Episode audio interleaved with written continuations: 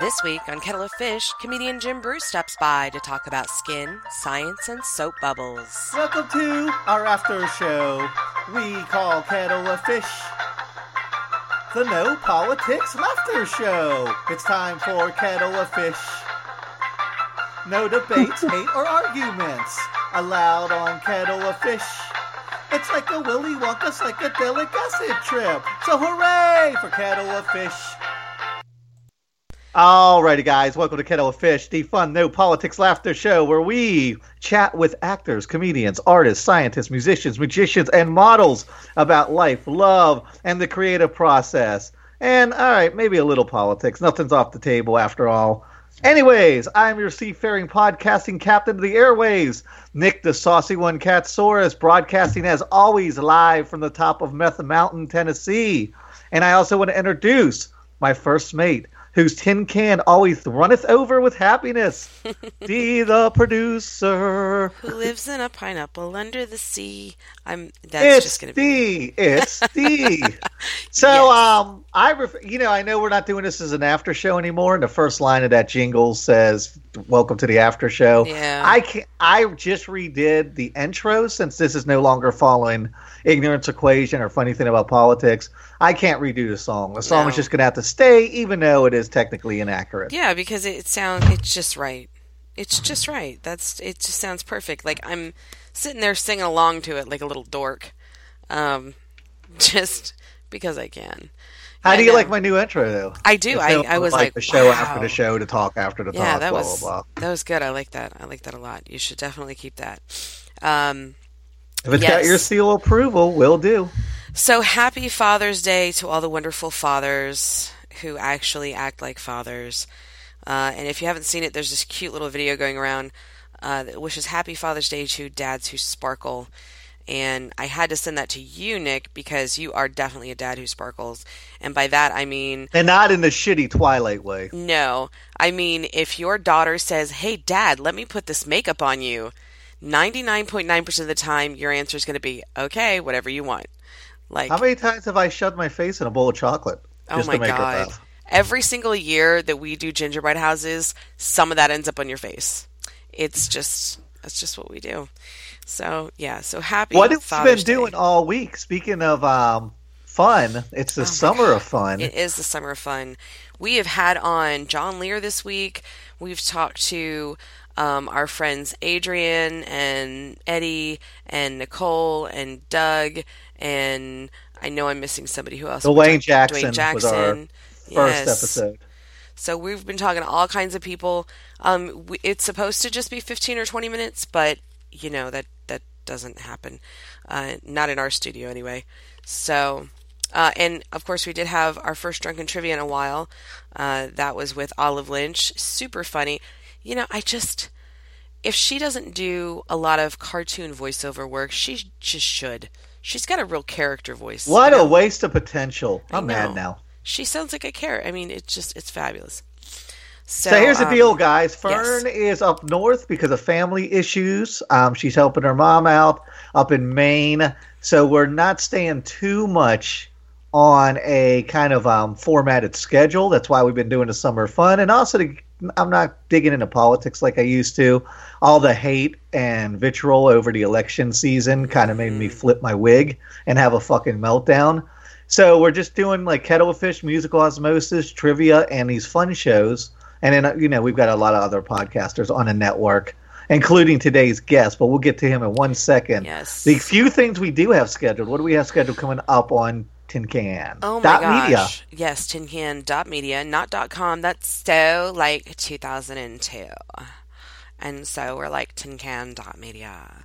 So yes, very, very easy, guys. Type in the word tin, the word can, a dot, and the word media, and just hit enter. But Tin Can is all together. It's not It Tin is. Space Can. No, I I don't know that it would matter, but yeah, um, yeah. This Friday we've got uh, some more trivia, yay, with comedian Anastasia Washington, um, and then Sunday we're going to turn around and have Jesse Conwheeler on. Uh, that's going to be super fun, and then we do have a Life is Hard uh, Tuesday night. We it is scheduled for six thirty. Uh, then we're going to have authors of How to Spy on Your Neighbors, Isabella Patrick and Vicky Cooperman, uh, and then we are going to have our friend Alex White on musical osmosis sometime next month, and probably the the the one that's getting the buzz right now is um, our buddy Chris Novembrino is going to join us in an episode, and we are going to have on Scott Levy, better known as Raven from WWE. So that is that's a and that's a pretty big ECW and a lot of other Oh, wrestling The um, wrestler. franchises. He's a wrestler. And I've been bugging Scott for a year Yeah. because I originally crossed paths with him over comic books because he had some comics he wanted to sell, Yeah. and I had reached out to him about the show. And I have a friend who owns a comic book shop in Virginia Beach. It's a long, convoluted story, but I have been bugging him for. Yeah. He hates doing podcasts, but I've been bugging him for a year to come on, Well, and he finally gave in. You should tell him that uh, we we have a a teenage son who will probably be very into this interview, so he he should be proud. He kind of um shuns away from the wrestling stuff though. Like he's one of the guys who've never gone back. I think he had a bad falling out with the McMahons, and um I'll mix Who it up a little bit with them, but I want to talk more. He's done a lot of comic books and stuff too as well, and he's part of Mensa. Really sharp guy. Oh, really? So there's lots of other components to Scott than just the Raven thing. That's awesome. That's crazy. So all right, so who's today's guest? Because we have Padula shows going up constantly, and we have Bath Talks going yes, up on our network. And um, we dope. have our very first vodcaster to ever appear on the show completely nude. Um, he's super funny, Uh-huh. Jim Bruce. Hi, Jim. How you doing? Hey, everybody, fantastic. How are you? Good. Yeah, Happy pretty all right. Father's Day. Are you a father? Well, you know, that's a funny question. And I never, I used to not know exactly what to say, but then what I've decided that I should say is just to tell the truth, which is that um, we, me and my wife, had three uh, very nearly babies that passed away. Oh so, wow. Uh, Oh, So let's so let's start the interview there. and a sweet, sweet bummer. Um, This is the I No always- Politics Laughter Show. Start off on Yeah. on that note. Jeez. yeah, yeah, yeah. We uh, we were, you know, we don't have kids. They they all did the sweet dying thing, and then uh, what I would say in my stand up for a while, and my wife just to make it clear, enjoyed this. She found it funny as well. So I'm oh But what I would always say is, you know why we had three miscarriages? Why? Because two Why? were so fun. Two were so fun. We just had to do it again. That's Oh, nice. Are you still doing stand up on the regular? Because I don't see a lot of YouTube videos no more of you out there. Um, yeah, no, absolutely. I'm going on tour this summer. I'm going to be going to uh, Laughlin, Nevada. I'm going to spend some time in. Uh, I'm booking some gigs in Phoenix, so hopefully I'll swing by Paul's house at some point. Um, I don't necessarily post everything on YouTube as far as stand up goes because I'd rather people saw me live and then you burn a lot of material. Plus, if I'm going to post it on YouTube, my thought process now is different than it used to be, which is if it's going to be stand up, I'd like at least the production values to be good so that it doesn't look like you're watching it a camcorder recording.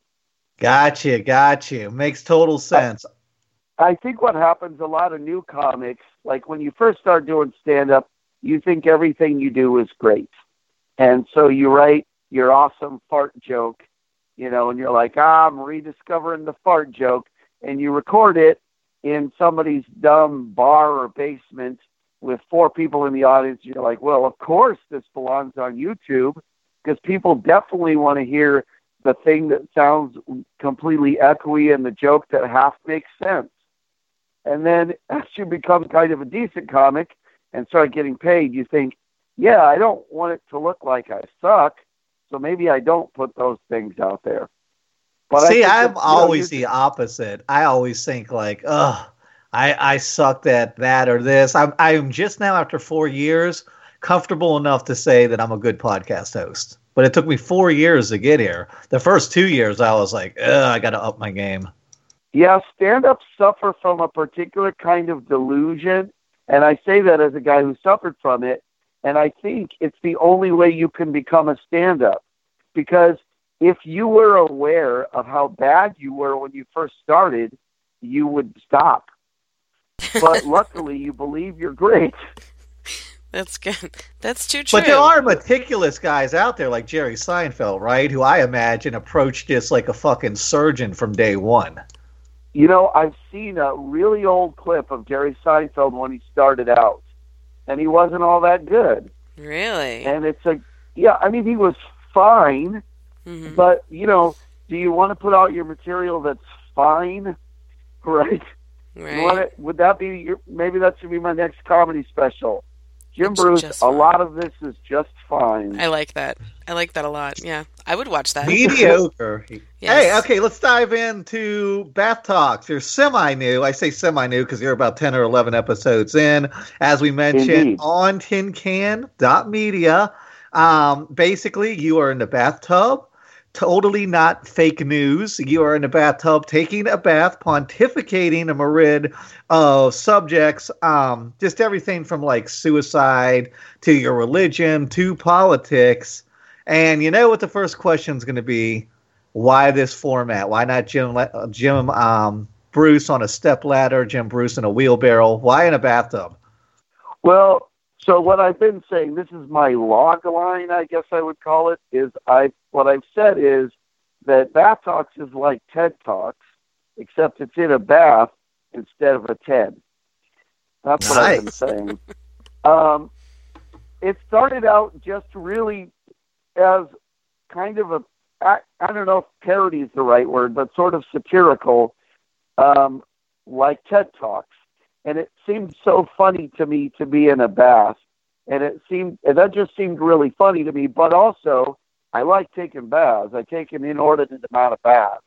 Like for a man i think i take too many baths. Well, there's no scented um, candles in any of the shots. I think you're safe. no yeah that's true. There were in some early test episodes that they just kept getting wet and off. So i was like okay well candles don't work because i gesticulate and, and the light would change so i'm like all right candles are gone and then i also had uh uh, Chardonnay in an early episode, but that felt really proppy to me. Like it was fine, but I was like, well, I don't really drink Chardonnay in the bath, and I don't think people really do except on TV for the most part. So, Or very the, like- frustrated upper class housewives. I don't know. right, now, exactly. I've been known to have some vodka and Monster in the bath. You know, but oh, that's, that's badass. That is awesome. That is awesome. Thank you. Yeah, for some reason, there's a. Uh, this happens with a lot of comics, by the way. A lot of comics, there'll be something that they particularly find super funny, so it makes its way into their comedy more often than it would in anybody else's act. And like, uh, I have about ten minutes just about taking a bath because I don't know why I find that so funny. Because if there is no natural reason it should be funny, but if something tickles you as a comic, you tend to gravitate towards it. So I have a whole bit about that, and then that just kind of evolved into talking in the bath. But then what happened is I ended up not, I don't know if it's even satirical anymore because the things I'm talking about, I talk about a hundred percent seriously. There's, I don't like, it's not goofy when I talk about it. It's just I happen to be naked in a bath. But everybody needs a shtick, right? Like I remember a couple years ago, and I want to start this back up. I used to do uh, YouTube videos called Morning Rants from my bathrobe, which is very much kind of in that same spirit. And one, I'm a great PT Barnum gimmick guy. Like I think no matter what you're doing, you should attach something with its own like like um, WWE wrestling flair.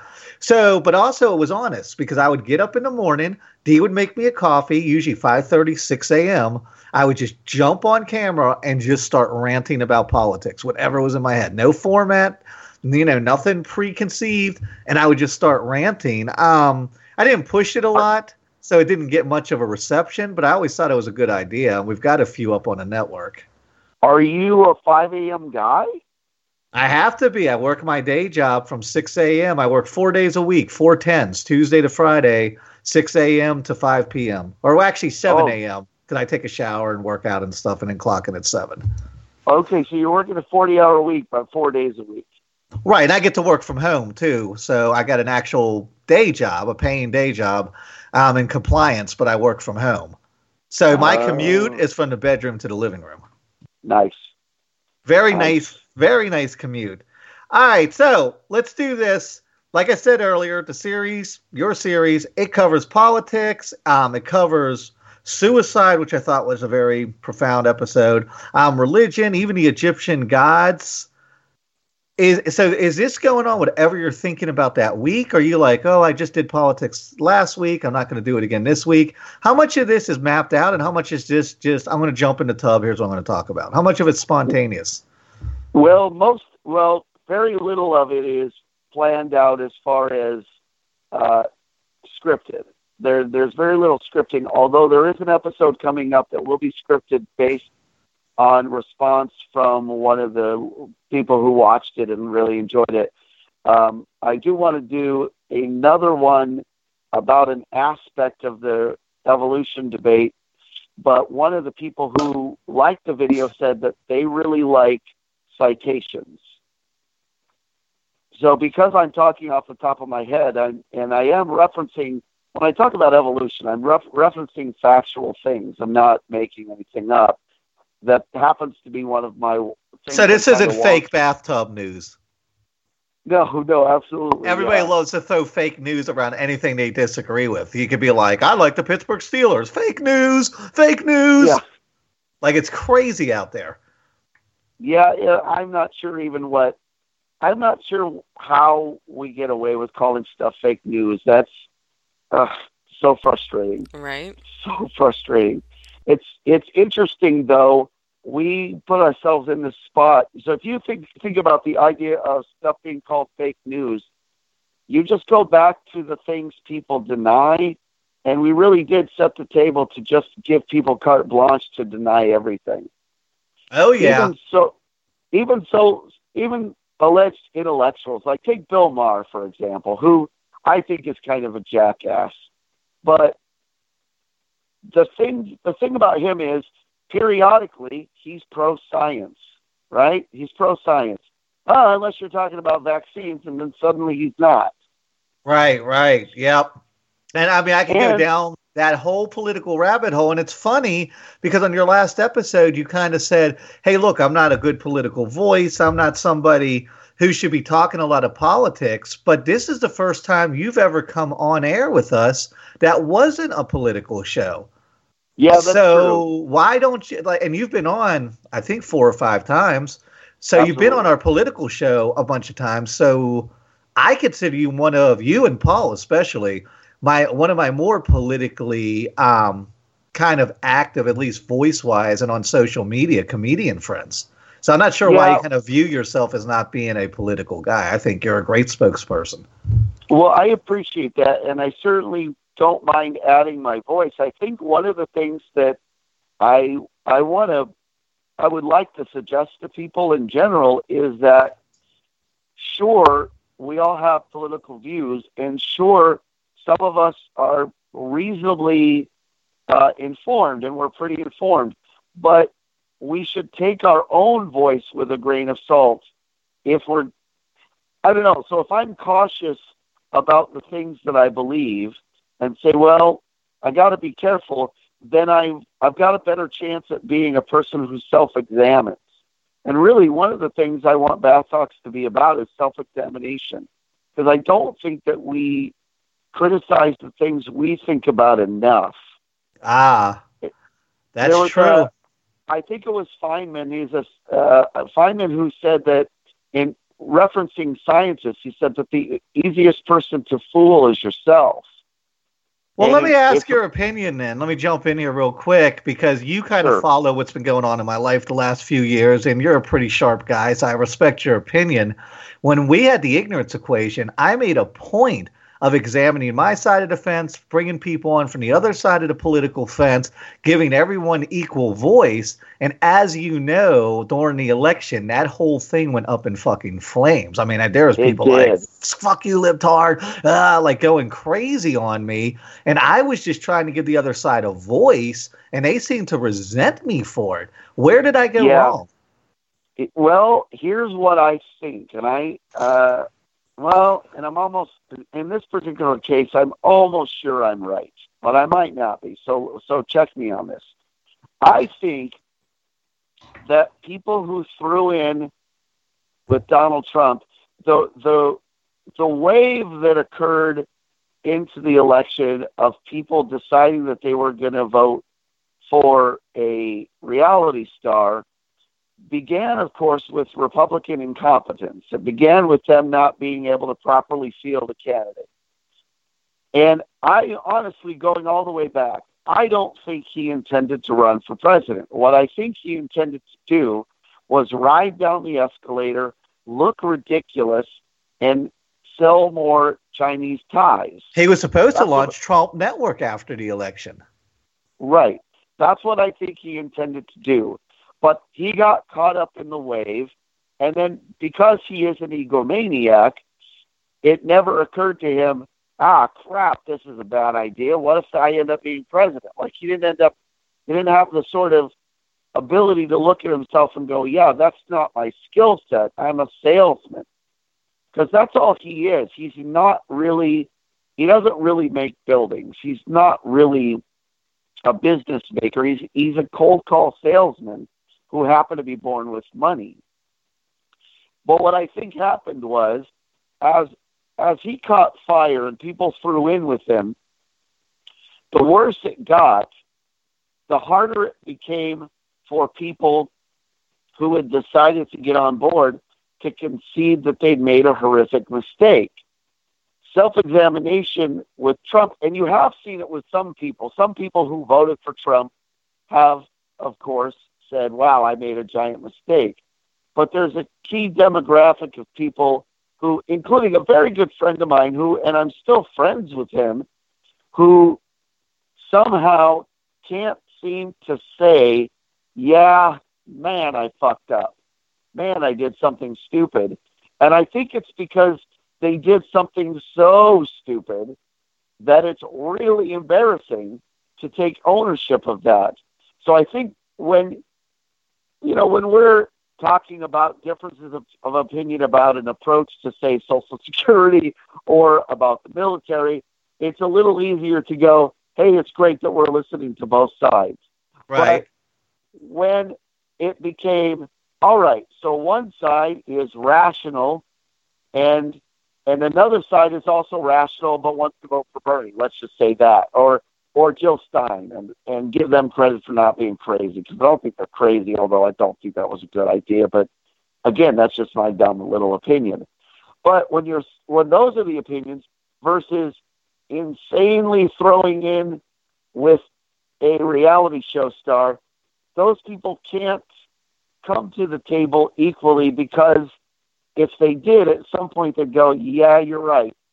We we did a crazy thing."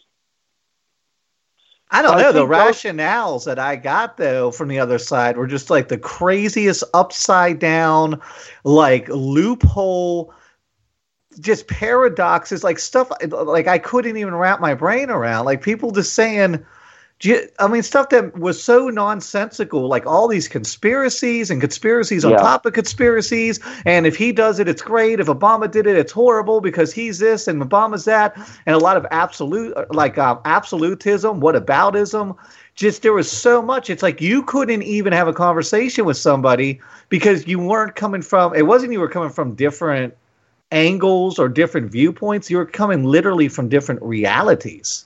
Yeah, absolutely. I mean, the the Shakespeare thing is the is a really good example. Just even in the last couple of days, the question has been asked: Would you? What, how would you liberals feel if they did a play with Obama in the spot that Trump was? And as it was pointed out, they did in 2012, and liberals collectively went, "Oh, that's interesting," and that was it. So you had your answer and that's repeatedly been a theme, which is they would have never done this to Barack Obama. And you're like, how short term is your memory?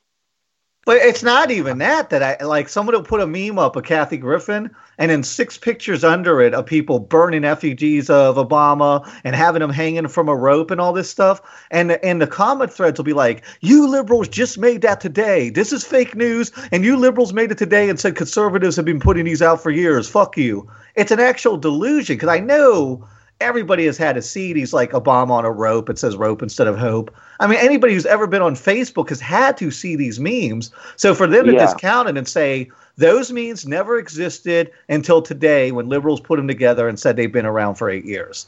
That's a delusion. I don't know how to talk to somebody like that. I, mean, I might as well go down in the nut house and talk to people about leprechauns and magical rainbows and stuff.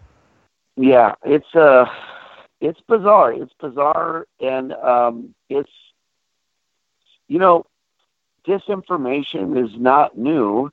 So uh, as my friend Walker pointed out in you know one of my latest Bath Talks I actually had a guest um as my friend Walker pointed out and it is in some ways comforting as well as disheartening none of this is actually new it just feels new. It feels new because we're going through it, and this is the latest iteration of it. But this is kind of old politics, really. Um, See, I don't agree. I don't think we've ever seen people, I would say 10, 15, even 20% of this country joined in a collective mass illusion about secret FEMA death camps and crazy shit like that. Like um, Newtown was faked and juice boxes make our kids gay and what you said about vaccines and chemtrails. I, I mean, I don't remember our parents saying people thought Eisenhower was a vampire. Like nobody ever said that up until the last few years. Well, maybe, but they did.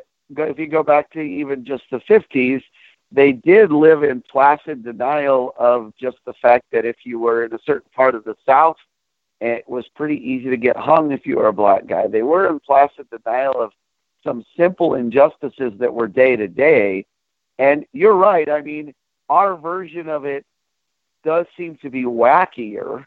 You know, our our version of it does seem to be more on the incredibly silly side, although silly and then scary because you know science doesn't go away, and and one of the things that will happen is that if you actually do, if you actually are worried about other nations, and I don't know if you should, but if you are in the sense of our collective competitiveness in the say the world marketplace, you should care about science denial because ultimately that does lead down a path to us not being at the forefront of technology. It just does. Yeah, You know, I mean, so- imagine if AT and T did to the cell phone company lobby, put out misinformation, propaganda that cell phones were going to kill you and they were communism or whatever that they're doing with coal that's keeping us from green energy. Um, we wouldn't have cell phones right now if AT and T was like cell phones will give you brain cancer, and if you use cell phones, it's because you're a terrorist and a drug dealer, and only drug dealers and criminals want to use cell phones because they're on the go and in hiding. Like we wouldn't fucking have cell phones right now if AT and T was able to do that. But they fucking That's- diversified and they kept up with the marketplace and the coal industry and all these dirty fuels don't want to do that. They want to keep drag us back, kicking and screaming to 30, 40, 50 years ago. Well, it's interesting. Some oil companies are investing in green energy because some of them are forward thinking, or not, forget forward thinking. That's not even it.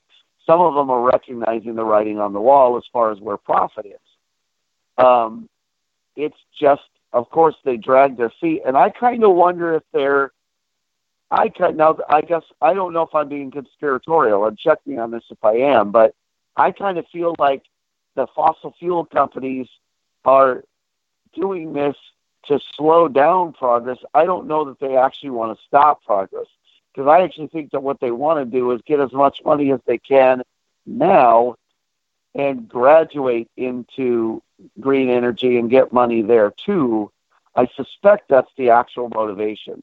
Pretty short sighted because India and Germany and a lot of other countries are going to corner the green energy market. And like Thomas Friedman said in um, not this most recent book, but his book before, the rulers of this planet 20, 30 years from now are going to be the people that have the green energy technology. not the petro dictators, or, and not us sticking with coal and stuff, but the ones like India that is busting their ass to be on the free front of the green energy movement. Yeah, and I would agree with that. I think that that's true. I wonder because the only thing I wonder is that once that technology exists, how far behind? So this is a different question. I guess this is not even politics. This is just say futurism, like Arthur C. Clarke.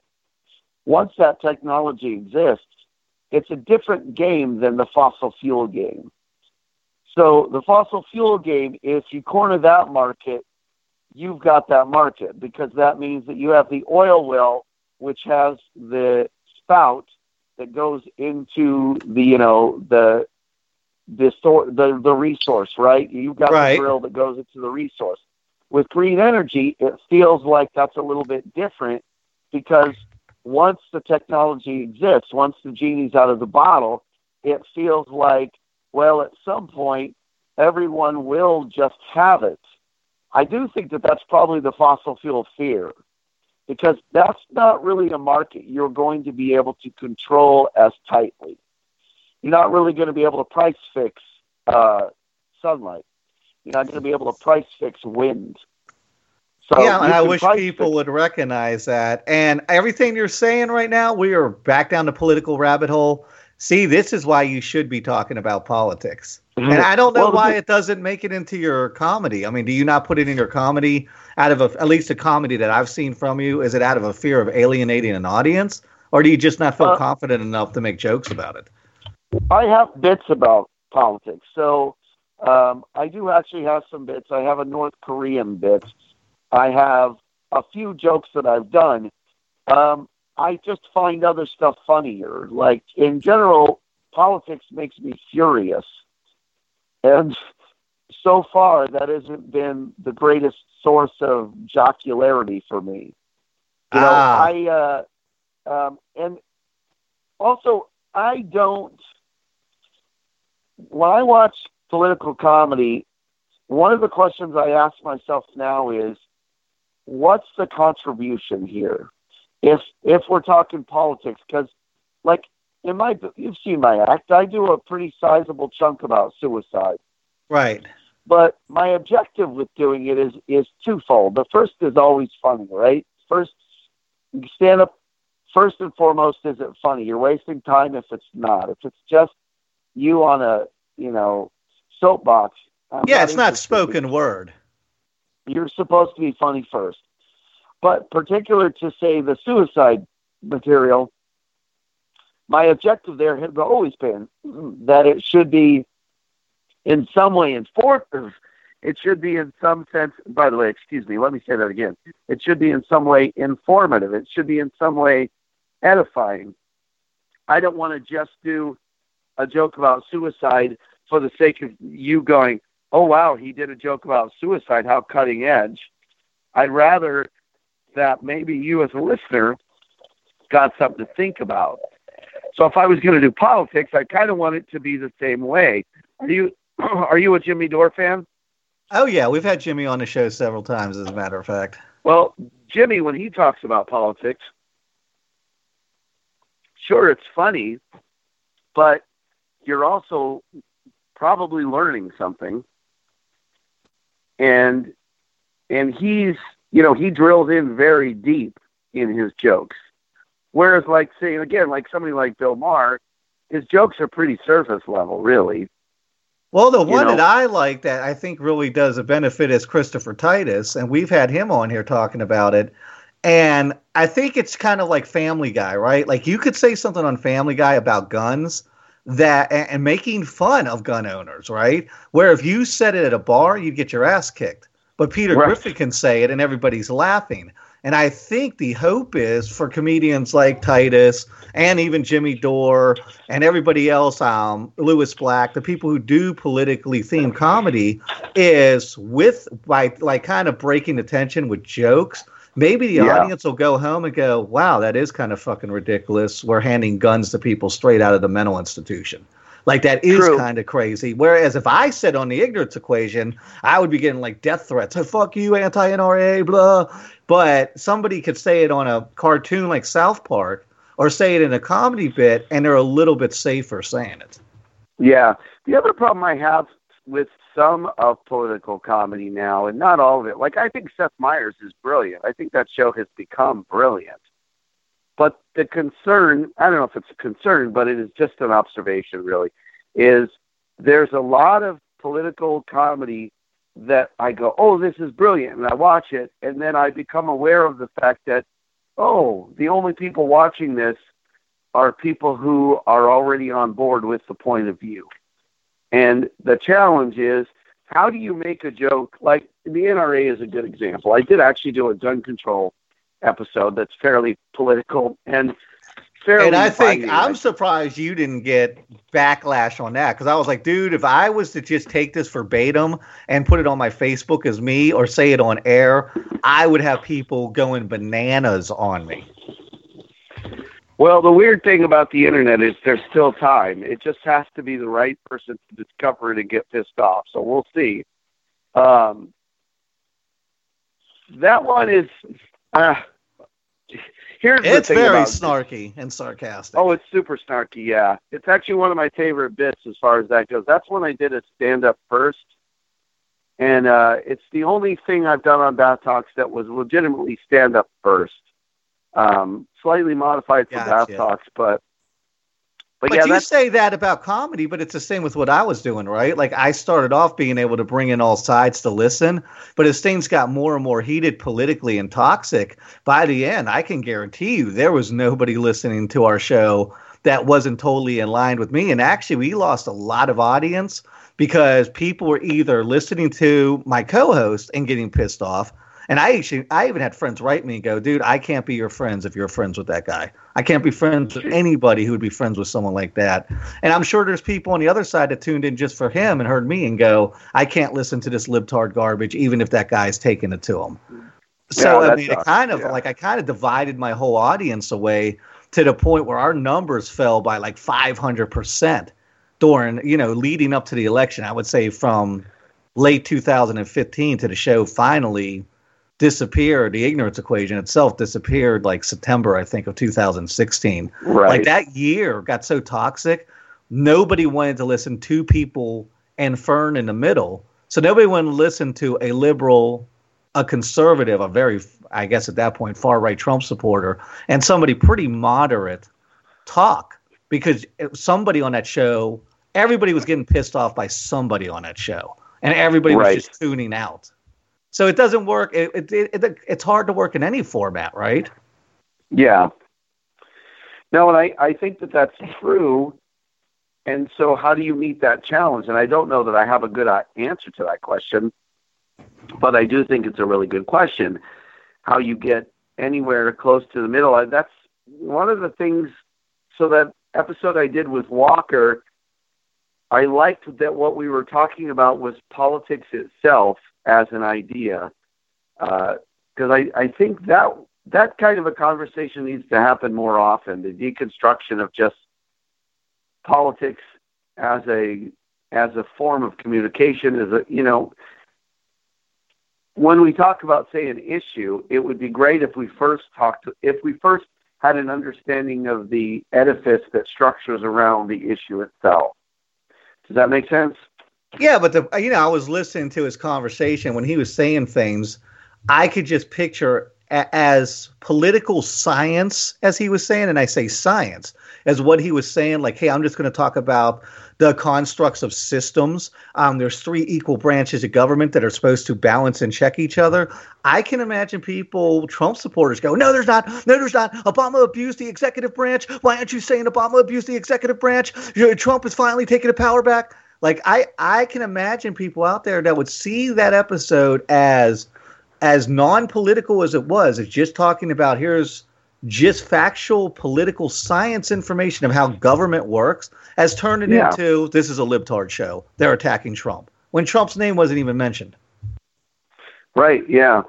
Um, that's for sure. There's certainly a percentage of people who are going to be like that.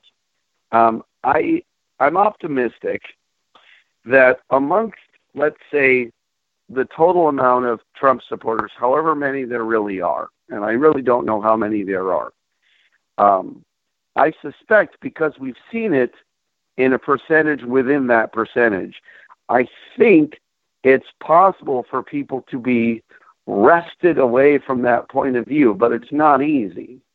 But you've seen it happen. Um, some of the things that probably need to happen, and it's hard to do, it's hard not to just call them stupid.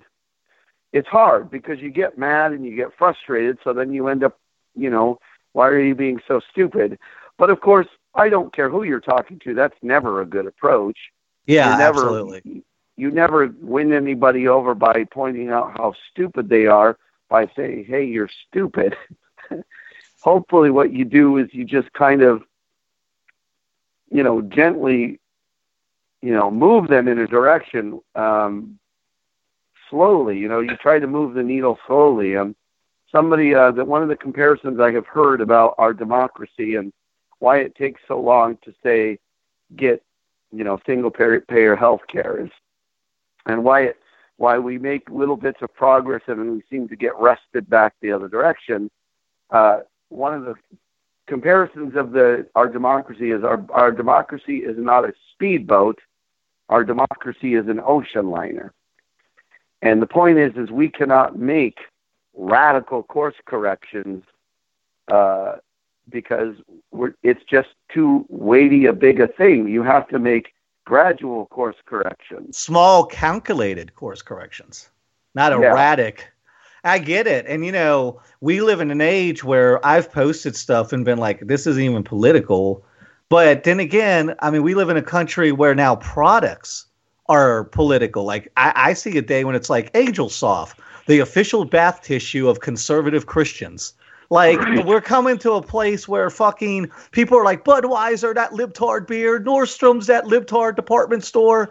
Like we're getting to a place where even products are being labeled right left. I mean, it's getting so you, out of hand. Let me ask you a question. Do you consider yourself a Christian? Oh no, I'm an agnostic. Oh, okay. So maybe this is uh, not a question for you. Is anybody there a Christian? No, but I've studied here, and she's not a Christian. She's probably more atheist than I am. No, but I've studied okay. a lot, a lot, a lot. Huh? I said, but I've studied a lot. Like I've read okay. the whole Bible front and back a couple times, so I'm familiar with. It. Okay, I've. How this is the thing. This is of all the things that I don't understand about the current political climate, and as far as like why people are so nuts.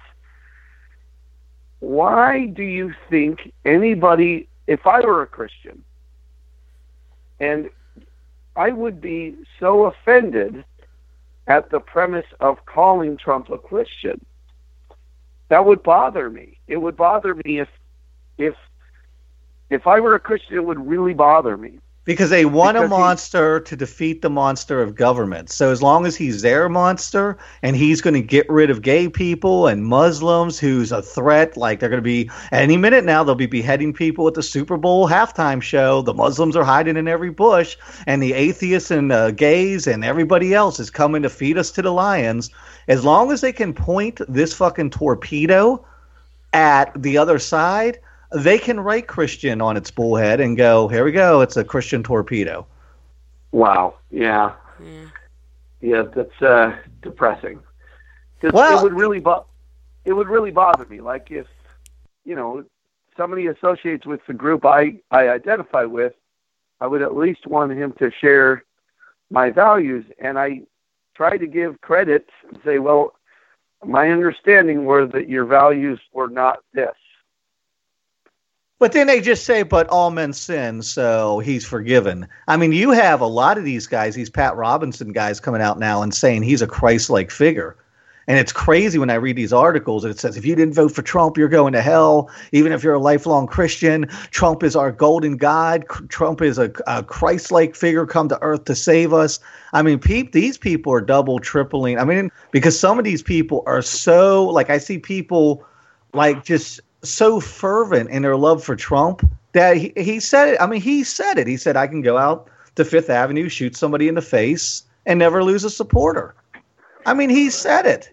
So what what is there to be said about him beyond that? True. Anyways, this is the non-political show. Let's let's try to pivot back here the last couple minutes we have back to bath talks. Cool. Okay. Not that I want to shut you down. It's just I I try. I'm trying to keep politics out of everything because I don't want to alienate audience, especially on a show that's not supposed. And I can't help talking politics. I have a sickness. I have to freaking talk politics all day. Anyways, on your bath talk video, um, one of the things I wanted to touch base on, you're talking about converting to Judaism. And then Yeah. you said something about your circumcision. Did you get circumcised at a late age? Um, no, no, no. Um, so I uh, I was circumcised as a as a baby because they do that for free in the United States. You just get that as a bonus. You don't even have to ask at most hospitals. They'll just do that. You know, that's like free bread at a uh, Olive Garden. Wait, did you? Okay, so who's the one that doesn't circumcise? Who's the one that's against the religion to circumcise? Uh, well, some uh, I know some Italian families that I I have known don't circumcise. I guess it depends on where your parents are from, but it's a very American thing to just kind of get your junk cut. Uh, Indeed. It, it's because it was sold as and now there's a debate and you can find this online and I don't even know where I fall on the debate other than to say that I don't mind that I was circumcised.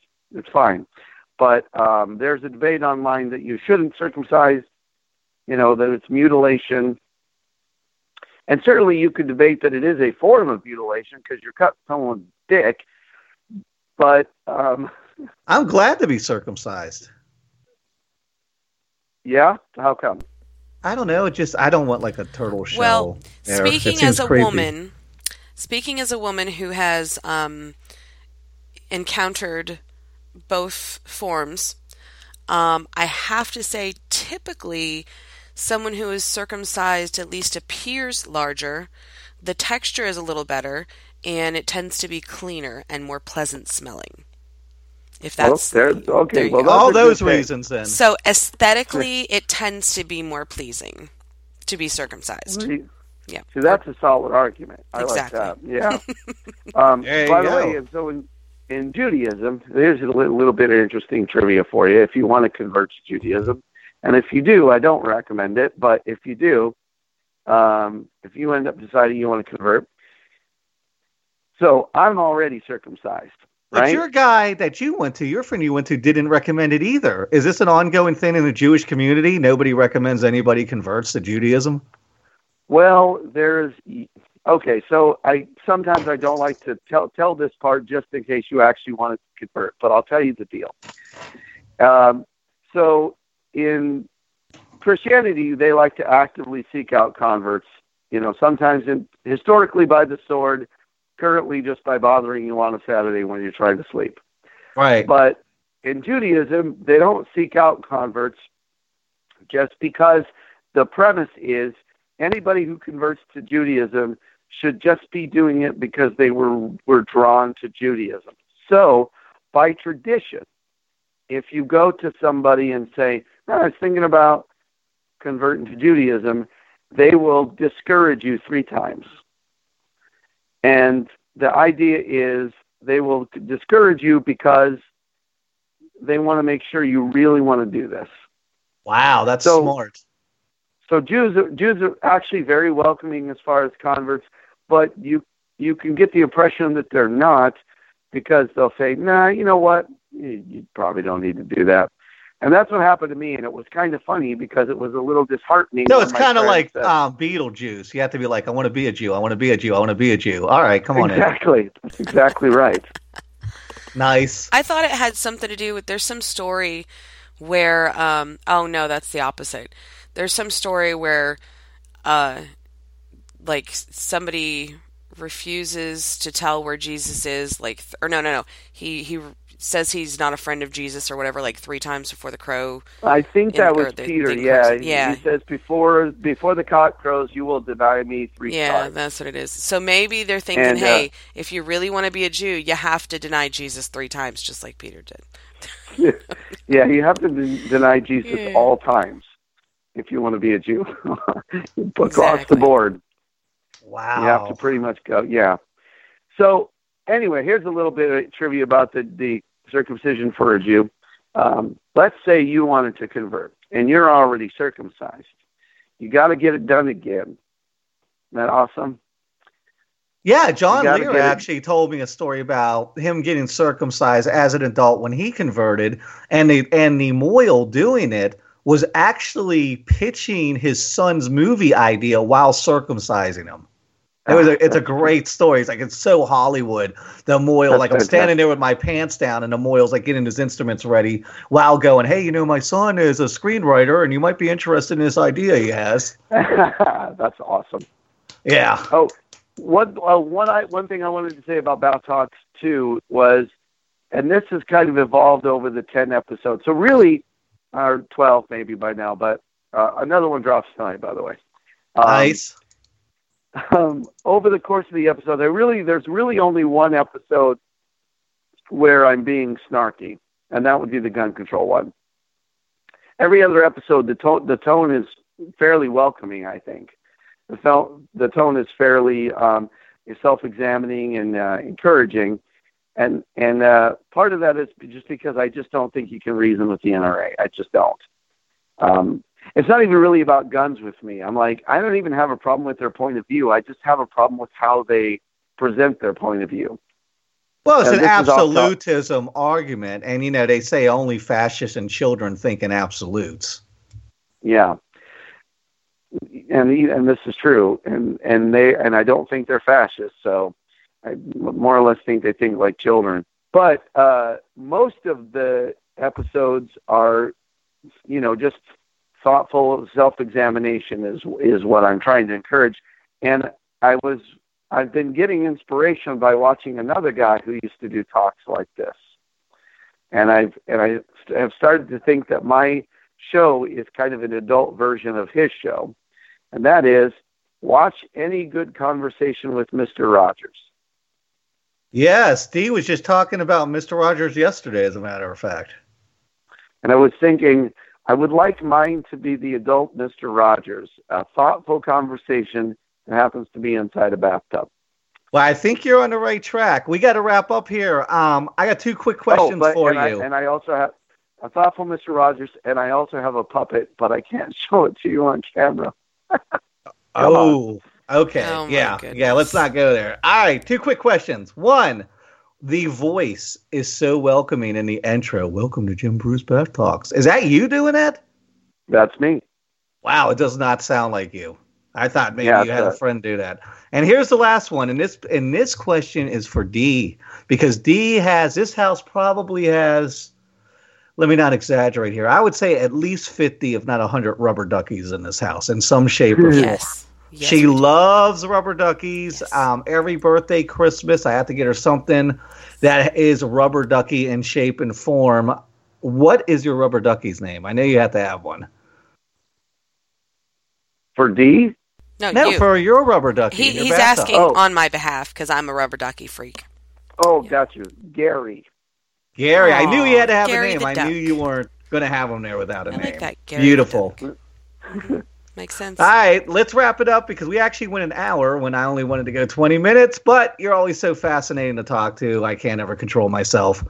So let's wrap it up here because we're going out for a Father's Day dinner. Tell everybody what you're doing this summer, where we can find you on the interwebs. What's next for um, Bath Talks? You're going to take it on the road. Um, you're going to like fill it up with some magic bubbles because you just added another person as a guest this episode. Are you going to keep trying to push the envelope, or was this a one-time shot having a guest? Um, I, I do actually have a friend who's going to be on. Speaking of Father's Day, a friend of mine, his father passed away, and uh, he had some very interesting thoughts about um, end-of-life rights. So I thought I'd have him on because his thoughts are much deeper than mine because he had to deal with it directly, his father having a lingering disease. So we're going to talk about end of life rights and you know. Any right chance to, you guys will be facing the same direction and you'll be sudsing up his hair and shampooing his hair while you guys talk? Oh now that you've said it, yes, that's funny. there you oh go. Oh Perfect. I love it. I love it. Now that, that would be great. It, I think I have to. Yeah. And uh, I'm here to inspire. yeah, the next episode of Bath Talks is just going to be about an idea I came up. I don't know if I came up. I think I did. Um, of codified kindness. So that's the topic. Very nice. So where can everybody find Bath Talks? Uh, well, you can find it at uh, on YouTube, uh, my my YouTube channel, which is Comic Jim Bruce. But you can also find it at Tin Can Media. Tin Can dot Media. Yes, Tin, Tin Tin Can, Can Media. dot Media. Every day. The all day. only um, extension on the internet that's exclusively for podcast networks. Same. Yeah. So There you go. everyone should subscribe, check it out, come on over. Right on. All righty. Jim, thank you so much for calling in. It is always a pleasure. Like I said, I get you on these political shows because I respect your point of view so much. And I think you have a way of stating things and breaking it down logically that maybe sometimes, except for your gun talk, that sounded more like me. But sometimes I don't have as much tact as you do. And maybe that's a problem. Maybe it's not. I don't know. I don't, I don't know if it's a problem. It's just what it is. It's just my personality, and it's just your personality, and I think it mixes together swimmingly. No pun I intended. too. All righty, Jim. Thanks. Hang on the line. We've got a great um, outro song that we're playing in um, celebration of this episode in Bath Talks. Oh, awesome. All righty, guys. We'll be back next Sunday. Thanks for listening to Kettle of Fish. Hit it, D. My you killed yourself on dokka you were my boss this dog's a whore you never really loved and feeling blue you know what to do by a dokka by a dokka stop your boyfriend